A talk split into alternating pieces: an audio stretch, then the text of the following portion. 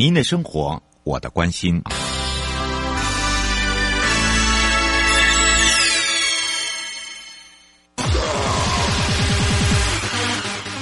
继续为您导航的是领航员悠悠。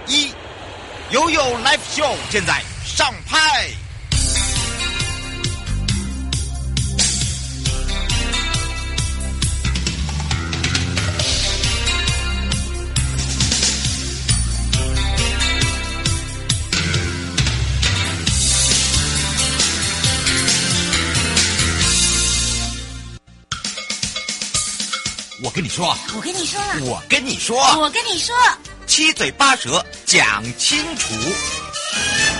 迎接你我他，快乐平安行，七嘴八舌讲清楚，乐活街道自在同行。FM 零四点一正声广播电台，陪同大家，我是你的好朋友瑶瑶。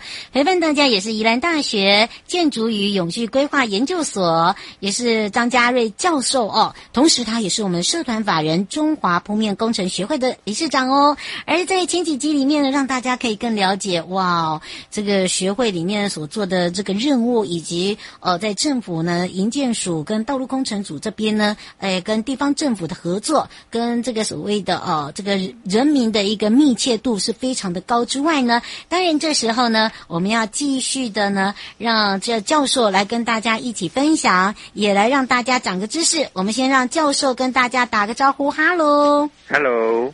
嗯，瑶瑶小姐好，各位听众大家好。哇，这时候要来让教授继续跟大家聊聊啊啊，说到了呢，这个社团法人的中华铺面工程学会呀、你知道吗？他呢一直在呃一些方面哦，在协助政府在做这个道路呃提升道路品质的部分。不过啊，你知道吗？其实啊，这样一路走来，我们从第一集就知道，哇，学会已经很久喽。那么在这个协助政府提升道路品质部分。到底做了多久呢？诶，这也是大家想要知道的。这跟年龄没有重要，好不好？所以我们赶快来请教一下教授了。嗯，是，呃，呃，我们学会哈，在民国八十九年十二月成立。那算一算，今年刚好就是二十岁。我们今年二十岁生日了，这样。哇！那今年二零二零，哈，对于所有听众来讲，嗯、我们已经进，呃，我们已经呃进入了。二十一世纪的第一个二十年喽，哇，很快呢，了，对，哇，这么多年有历任的理事长都一直在我们的学会里面，对不对？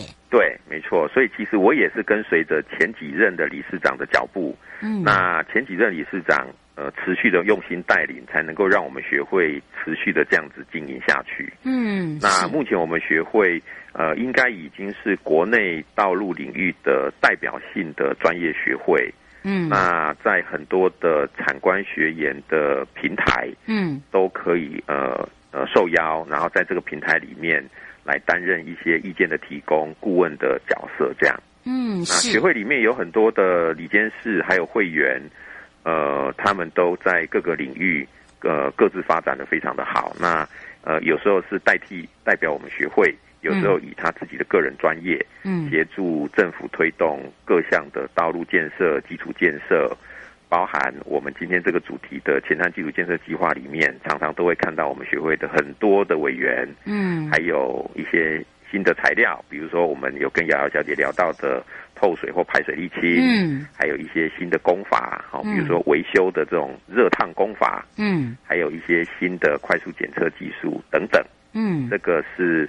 在我们学会里面，还持续的不断的自我，呃，自我替力啊，然后让，呃，让国内的道路品质在我们的协助之下，能够再做得更好。嗯，是。这时候我想请教一下教授啊，哇，我发现哦，就是说，教授你们学会真的扮演很重要的一个角色之外哦，那当然呢，呃，怎么样来去呃这个持续经营呐、啊？我觉得这很重要，以及呢，做一个这个所谓的中间者。我们所谓的中间者，就是说，就像我们在前几集的时候在讲到人做人很难，但是，诶，当我们突破那一道的时候，人就做的很简单，而且会很快乐。一样的道理，就是说，我们是一个平台，我们这些的里间是扮演的角色，我觉得这也很重要。诶，是没错，没错。嗯，呃，我们的里监事里面来自于不同的领域。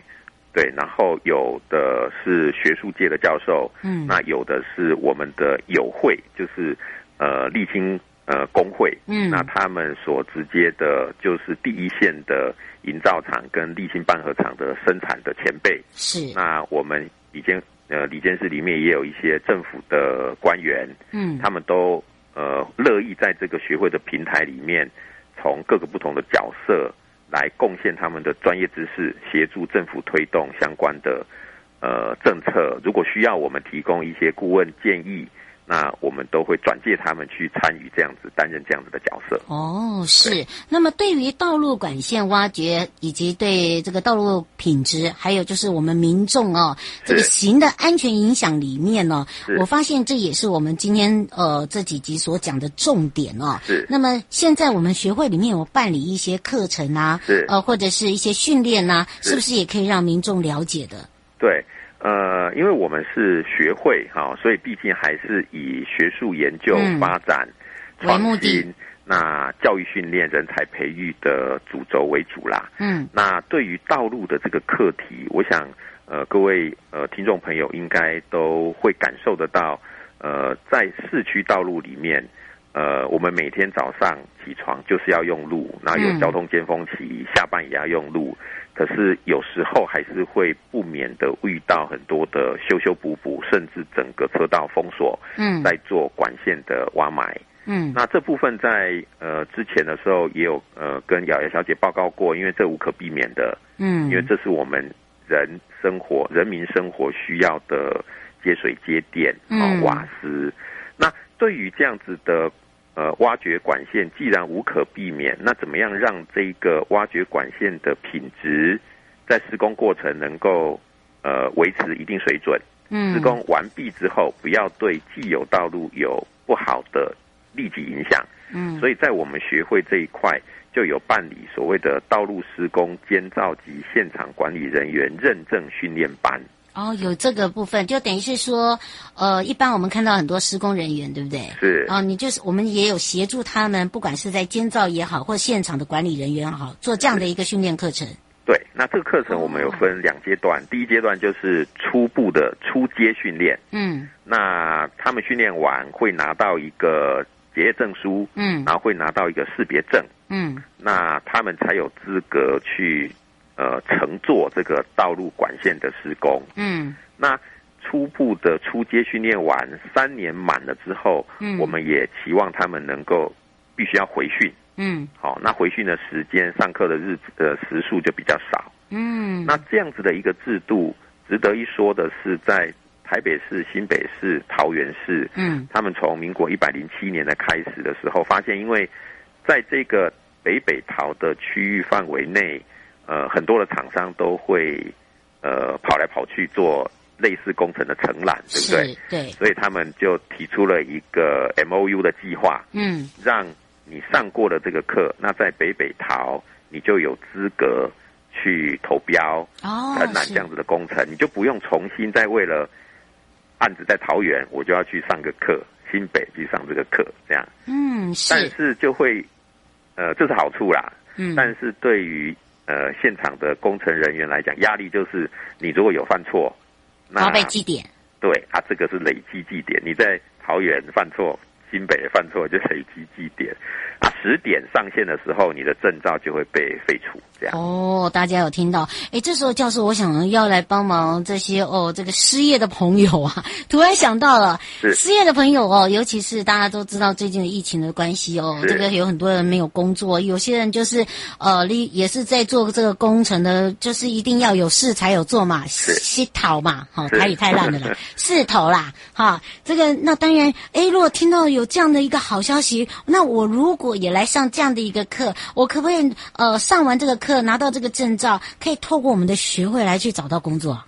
呃，通常，嗯，呃，通常不需要透过我们这个学会找工作，因为其实会来上这个课的，他们自己在所谓的道路施工跟管线挖掘的的产业里面，嗯，都已经耕耘很久了。哦，那他们可以透过这样子的。对，工程公司提供他们一个教育训练的平台，这样。嗯，是。那如果有听到了想要来做这方面的话，他们是不是也可以透过这样子一个道路工程公司，然，然后等、嗯、来去找寻这方面的嘛？因为我觉得现在哈一手证照啊，呃，等于是呢让大家呢又有不一样的一个生机呀、啊，应该这样子讲嘛，对不对？对，其实就呃我们道路的专业立场来说。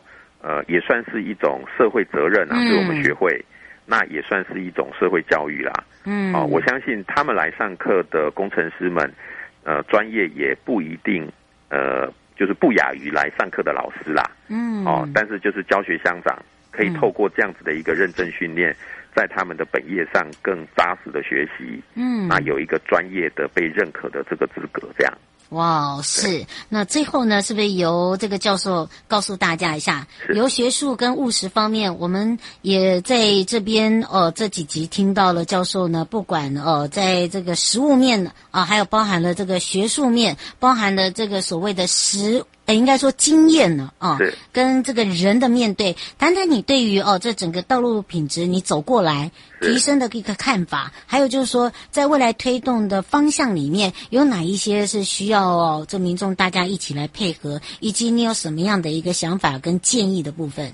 是，谢谢哈，嗯、呃，这部分就以我呃投入这个道路领域，不管在呃学术研究或是。呃，实物上的经验的心得来跟您跟听众分享哈。嗯。呃，道路的品质，那在我的观察，国内有国内自己的生态跟道路的环境哈。那不外乎就是几件事情啊。第一件事情就是道路跟相关附属设施，比如说我们说人行道啦、呃路树啦、路灯这些都算。嗯。它随时。处于的这个品质状态的掌握，就是我们讲的要去检测、监测它。嗯，好。第二个呢，就是道路我们所使用的材料。嗯，那这个材料当然是最关键的。我们有一些传统的材料，也有一些配合现在政府的循环经济的材料。那这些材料的使用，在整个的设计过程，以及在实验室内生产送到现场去的。使用材料的这个品质，哦，要掌握。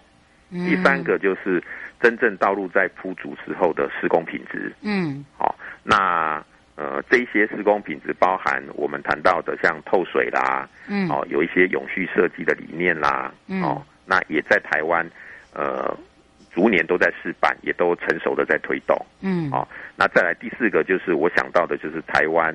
都市地区里面的管线挖掘，嗯，哦，这个对于道路的呃的影响，它还是存在的，嗯，哦，那虽然没有办法尽量避免，但是在，诶，应该是九十八年到一百零四年，公共工程委员会在推动的路平专案的时候，已经很努力的在全台湾设置好每一个区域的道路的净化区，嗯，甚至要求，诶，管线单位的人手孔，嗯，哦，减量。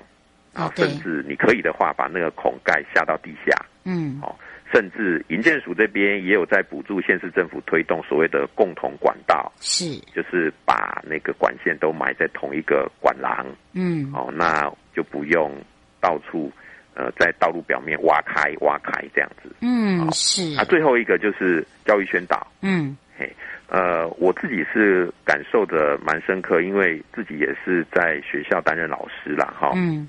我看到的是台湾的政府单位透过政策、透过经费，很用心努力的在推动提升道路相关的品质，而且业者从事这些施工的厂商、设计的厂商，也都引进各种新的作为，嗯，那提升自己施作的能量，嗯，哦，甚至挖空心思，呃，透过自己的智慧。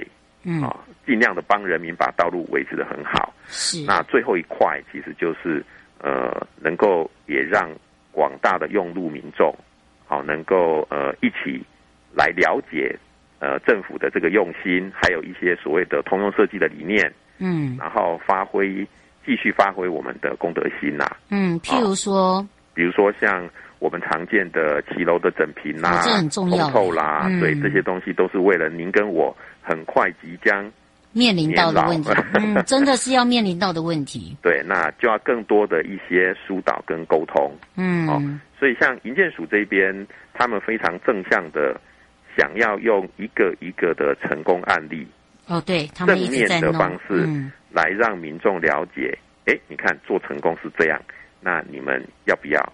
当然要啊，哦，用这种正面的方式来实现您跟我周边生活中的这些。善呐，嗯，那我相信，嗯，呃，在政府跟各级产业推动了这么多善的作为，嗯，那我们与恶的距离就越来越远了。哦，你跟得上潮流耶，教授。是的，是的。啊，人的善与恶都讲出来了，大家是最近哦，这个很多的话题都跟这个善恶有相关，可是是真的啊，因为我们要这个所谓的务实面。因为我们真的是生活碰到的，我们要为我们的长者着想。虽然现在的高龄化的年龄层很高，可是你有没有想过，孩子生的少，有些还没生孩子，那未来怎么办？是，是不是？是没错。所以这个进到这个教授前几集一直讲的社会责任啊，我觉得社会责任是大家一起努力的，因为我们也会碰到。好，当这个社会责任呢落实到我们的身上的时候，也是前人哎帮我们种植下来的嘛，对不对？对，没错。我们现在在做的，好像在帮其他的用路人，嗯，但是其实也是在帮我们自己呀、啊。哎，真的耶！我后来有这样想哎，我就说，能多一份的这个鸡婆哈，多一份的这个热心呐、啊、热忱呐，其实你就会感动你身旁身边的人，去改变他的想法。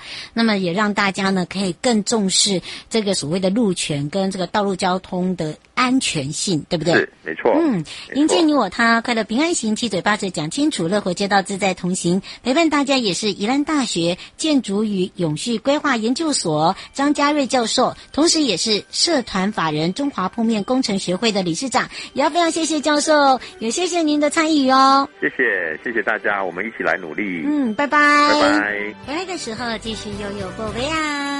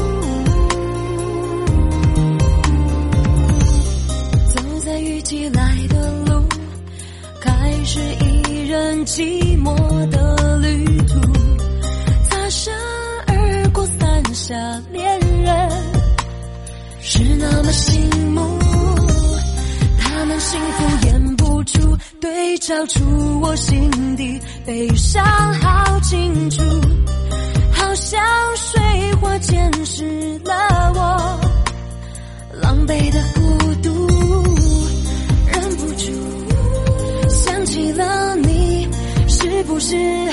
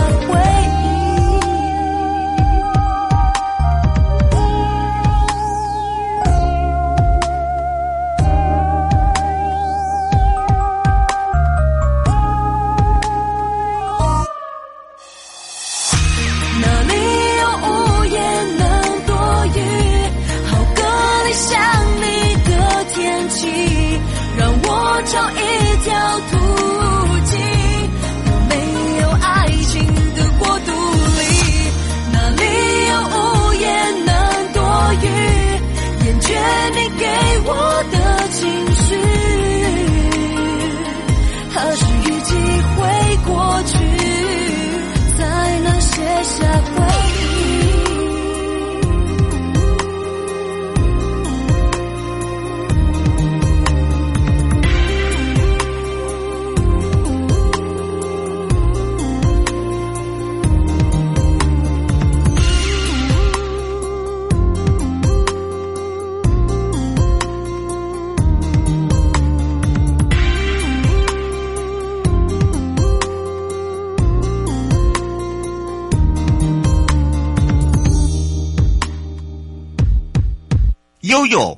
宝贝啊！